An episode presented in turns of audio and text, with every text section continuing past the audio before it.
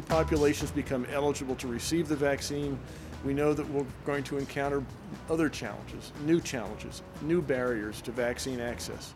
Governor Tom Wolf visited Pittsburgh this week to talk about how Pennsylvania is trying to vaccinate hard to reach populations. We are giving ourselves a little time and we have a lot more supply. And we're planning not to have the surprises, the log jams that we had the first time around. We think we can do this. We'll also talk about why Pittsburgh City Council plans to scale back its eviction moratorium and look at why federal officials proposed adding more beds to a Berks County detention center. It's Friday, April 9th, and this is Pittsburgh Explainer. I'm your host, Liz Reid. First up, WESA health reporter Sarah Boden is here. Hi, Sarah. Hey, Liz. You covered Wolf's visit to McKeesport this week. What happened? Yeah, so Governor Wolf uh, went to Bethlehem Baptist Church, in McKeesport, where the county was opening its first vaccine clinic in the Mon Valley. Now, there are other places in the Mon Valley you can get vaccinated, but this is the first county run vaccine clinic. Um, and this clinic uh, is uh, targeted to serve more hard to reach, more marginalized populations, and they estimate they can do up to 200 shots a day. Can you talk a little bit about both the county and the state's approach to reaching these hard to reach groups? The county understands that uh, it's important to bring vaccine to people. The vaccine should chase people. People can't chase vaccine. And that's because there's a lot of uh, very real, very difficult structural issues to overcome. I'm thinking tra- technology, transportation, the state also understands this and is um, working with uh, managed care organizations to try and get people in the Medicaid program and the Medicare program to be vaccinated. What are managed care organizations? What does that mean? Yeah, so managed care organizations, um, they're essentially insurance companies that contract with the state, um, and this is in, unique to Pennsylvania, but they contract with the state to manage the Medicare and the Medicaid programs. And the idea is that um, by giving these programs a set amount of money, and because they specialize in managing healthcare because they're essentially insurance companies or they are insurance companies. Uh, they'll be better stewards of the money and be able to deliver healthcare services in a more um, fiscally efficient way.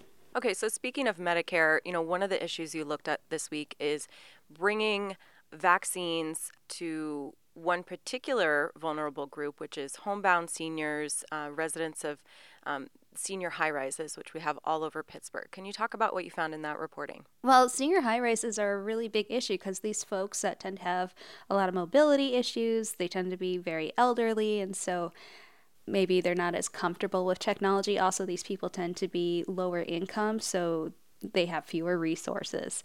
Therefore, it's been really difficult for these folks to get vaccinated, even though many enthusiastically really want to get vaccinated because you know, they've been stuck in their apartments for over a year, and that's isolating and can be really devastating. And they're bored and they want to live their lives. There was this big effort facilitated by the state to get people in long term care facilities vaccinated, recognizing that these people are particularly vulnerable. Why aren't we seeing such a coordinated effort with other vulnerable groups like residents of senior high rises?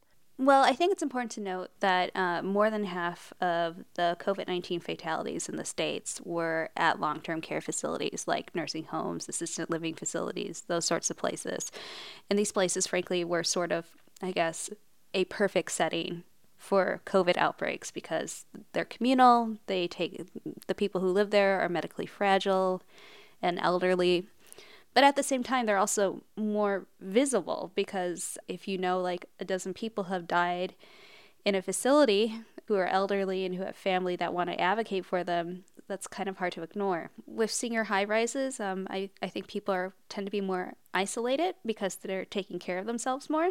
Also, other vulnerable groups might include homebound seniors, people experiencing homelessness, incarcerated populations, people who don't speak English. These people are also at great risk, uh, but because they're more invisible, there's been less of a push to get them vaccinated. It would seem smart to me to reserve the one dose Johnson and Johnson shot for really hard to reach people like homebound seniors or people experiencing homelessness just because like of the logistics of it. It doesn't have to be kept at super cold temperatures um, and there's only one shot. You only have to reach these people one time. I mean, is that something that is under consideration? That's a thing a lot of people are considering and I've recently spoken to experts who specialize in getting folks vaccinated, um, are really involved in logistics of getting people vaccinated, and they say that this would be a really good idea, especially when um, somebody uh, is experiencing homelessness, so they don't have a regular address. And when you are experiencing homelessness, like you're not caring about getting vaccinated, you're caring about having a place, a safe place to sleep, feeding yourself and your children the idea of scheduling a vaccine and then scheduling a follow-up vaccine is just like it's just asking a lot. So the one-shot J&J vaccine could make a huge difference. So I want to pivot a little bit and talk about this phased approach as the the phases are sort of coming to an end here. We had this really slow rollout for the first three to four months of vaccinations. And now we're like rapidly moving through the phases 1B, 1C, phase two. Then everybody why is that? I think a couple things are going on. First of all, uh, supply is increasing while demand, while still high, is decreasing. Also, this is just something I suspect, but I don't know uh, if it happened this way. But if you remember, a little after Governor Wolf announced that um, everybody would be 16 and older would be eligible for the COVID vaccine on April 19th not long after that, President Biden made uh, the same announcement for the whole country. And so I suspect, but I do not know, that perhaps the Biden administration gave states a heads up. Obviously, you, said demand is, kind of waning right now, and that has to do with who is eligible but obviously demand is going to is to ramp back up um, as more people become eligible are there concerns about these more vulnerable groups the hard to reach groups getting squeezed out as demand ramps up? Absolutely. I think there are concerns. It's hard for me to say, though, because I think sometimes situations are so individual. Whether or not these folks would be getting vaccinated, anyways, with the current system, and I say that not because they don't want to get vaccinated, they do want to get vaccinated, but because our system is set up in a way that's not equitable. And so um, the same barriers that they're encountering now when it comes to technology, transportation, uh, if you're an hourly worker um, and the closest vaccine you can get is five miles from you and you're taking public transportation, like those are all like really big deal barriers that um, will probably be exacerbated by the fact that the state is opening up the vaccine to everybody 16 and older on the 19th. But to get these people vaccinated, we don't necessarily need more vaccine. What we need are targeted programs to help folks uh, connect folks to vaccinations. Boden, thanks so much for your insight. Thanks, Liz. We'll be back after a quick break. If a new car is in your plans this summer, why not donate your old one to Pittsburgh's NPR news station? Visit wesa.fm/cars to find out how. And we're back. Ariel Worthy covers Pittsburgh City Council for WESA and is here now. Hey, Ariel. Hey, how are you doing? Good. How are you? I'm good. So, what did you cover this week? This week, Pittsburgh City Council, they actually voted on some amendments for the city's eviction moratorium. The moratorium basically bans or bars landlords from evicting people during the pandemic, specifically if it's due to people not being able to pay because, you know, they were laid off or there was anything kind of related to the coronavirus. Some of the amendments they made included lowering the fine. In the previous legislation, landlords could face up to a $10,000 fine if they evicted someone without just cause. Uh, and now it caps at 2500 They evict someone uh, without just cause, it's $1,000. If they evict a family with children, it could be $2,500. So um, that was definitely a significant decrease. Another amendment they passed was that landlords no longer were required to renew leases due to non payments. So basically, the previous legislation said that landlords had to renew a lease even if someone didn't pay their rent. This took that out completely. The city is actually currently in litigation with some landlords over this legislation, which, by the way, is temporary. It will also go away after the city lifts its declaration of emergency due to the coronavirus. People still weren't satisfied with it, so they did sue the city over it. And um, Deb Gross introduced the legislation and these amendments. And one thing she did say was they were trying to make laws that were enforceable and defendable in court. So that was really their big goal with some of these changes. Okay, so you're saying that they decided to amend the bill in order to sort of bat back these legal challenges. Right. So one thing she did tell me was, you know, getting rid of that lease renewal portion of it was really difficult because it meant that there was a chance that more people could potentially be homeless, which is what they wanted to avoid, especially right now during the pandemic. Her whole thing was, you know, people need to stay home, and if they don't have a home to stay in, that doesn't really help this entire situation. So, so yeah, so her thing was it was a hard thing to get rid of, but they had to for legal reasons. Basically, uh, they had to strike it out of the law. What are tenants' rights groups saying about these changes? So, some people were saying that they felt that this really watered down tenants' rights and that it was the changes were unfair.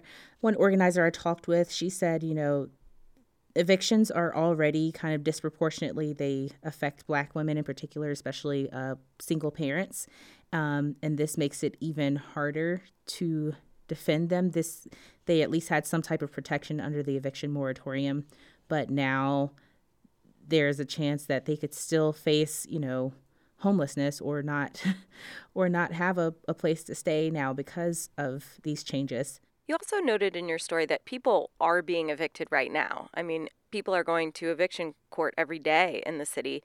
How come this moratorium and the CDC's eviction moratorium haven't been enough to protect people from eviction? So some of these larger landlords, they're evicting people anyway, and you know they're just kind of paying the fine if they're being hit with one. They're finding somebody else to fill those those units and those spaces. So it's kind of like, unfortunately, some people don't really care about the moratorium, um, and they're kind of just focused on money um, in a time like this, which uh, Councilor Gross even said, you know, that's very unfortunate that there are people that don't seem to really consider what we are all going through right now and are just focused on getting their monthly rent. That's not for every landlord. You know, smaller landlords, I've been told that some of them are working with their tenants more compared to like some of these companies, so to say. So, what happens now? The amendments have passed, so um, they are officially on the books now. Um, but the city itself, they're still getting ready to fight this in court and see how it goes. There is rent relief. That was one thing that Deb Gross did also emphasize is that there is rent relief available for both landlords and tenants for back payment and future payment. So um, she also encourages people to look into that as well. Thanks for your reporting, Ariel. Thanks for having me. We'll be back after one more quick break. The Confluence goes beyond the headlines to introduce you to innovators and difference makers in the community and to engage in conversations about issues impacting our region, from education to social justice to government accountability. Join us for The Confluence, where the news comes together Monday through Thursday mornings at 9 on 90.5 WESA. And I'm joined now by Anthony Orozco. He covers Latino communities at WITF in Harrisburg. Hey, Anthony. Hi, thanks for having me. So, uh, catch us up on what you've been reporting this week. So, I've been reporting on the Berks County Residential Center, which is one of three family detention centers in the country. Currently, no one is being held in that center. All of the families in that center were released in late February. And uh, we've been sort of in a holding pattern about what will happen to the center. And I have obtained a document from an ICE official that shows that the federal government has proposed an expansion of bed space in the center. So we may see more immigrants being detained in Berks County. What's still up in the air is whether that will be female adult migrants or families. Can you also talk about there is a, a white paper, a document floating around that I understand lays out what could happen with this facility? You are aware of its existence, but you haven't seen it. So I got a hold of a public document where an ICE official, uh, sort of in an affidavit, they call it an attestation, which is a signed, sworn document where they are clarifying that one, Berks County doesn't have a copy of the proposal for what will happen, what may happen to the Berks County Residential Center. They also don't have a copy of the letter of support that they sent, or that the letter of support is part of that white paper proposal. So uh, I and other news outlets have submitted right to know requests to get a hold of these public documents because these public officials took action on the center but without any sort of public comment or input. So in this attestation, it says that the proposal for the center is uh, the white paper proposal for additional bed space in the Berks County Residential Center. And that was a key detail that our commissioners here did not reveal to the public. Uh, a couple of weeks ago, commissioners said that they were proposed to take women or men or to continue the family program that they have already. And that's it, bottom line. How have people responded to this development that the center might again house detained migrants seeking asylum? Obviously there is a group of people, uh, a collection of organizations across the country and the state, 145 uh, at least, who are very vocal about their opposition to the center. So they hold protests, they call in, they uh, send in a lot of questions to the commissioners about this, and quite obviously they're very upset that this center is going to be used as an immigrant detention center. Some of them advocate that uh, this could be used as a human services building. We do not have a public health department in Berks County. And some people are saying, well, what time better than now to establish a health department? And here's a building that you can use for a vaccination site or a COVID testing site. But then there's also a large majority of people who just don't voice their support for the center, who may not know about what the center is, or who are um, like two of our commissioners. Uh, more conservative and maybe don't see anything wrong with it and support it. But it's sort of like silent support. Every once in a while, in the public comment section of their commissioner meetings, you'll have some people say uh, that they appreciate the work that the county does there. You know, I understand the migrant families that were there were moved to live often with family that they already had in the United States. What was the point of closing this center or relocating all these families if it's just going to be reopened again? Like, what is the argument there? I'm not too sure. That's the problem is that we don't get a lot of uh, cogent, dispassionate, and detailed arguments for the center, which is kind of frustrating as a reporter. I would I would love to have that uh, well thought out uh, sort of clinical explanation as to what are the benefits of this. One clear benefit is that Berks County receives uh, around $1.3 million each year to lease out office space of this center to the federal government. So, in a sense, it is a revenue stream for the county, and it was the first family detention facility in the United States, I believe, uh, here in Berks County at, in 2001 they opened this center originally for a number of Colombian families who um, were seeking asylum. Now, we know that there is a surge of immigrants arriving at the border right now, many of them seeking asylum. Are, are those people likely to end up here in Pennsylvania in this center? Well, it's up in the air at the moment. Nothing has been made official. One thing that was odd or singular about the Berks County Residential Center is that it was the smallest of these family detention facilities. So in Texas, they can hold thousands of people. Uh, here, it's a 96 bed center.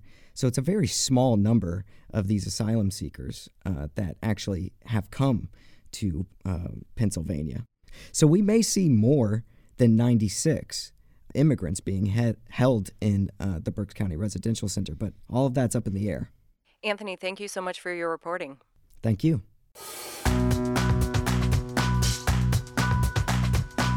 That's the show for this week. Pittsburgh Explainer is produced by Katie Blackley. Our editor is Lucy Perkins. Thanks for listening. Let's talk next week.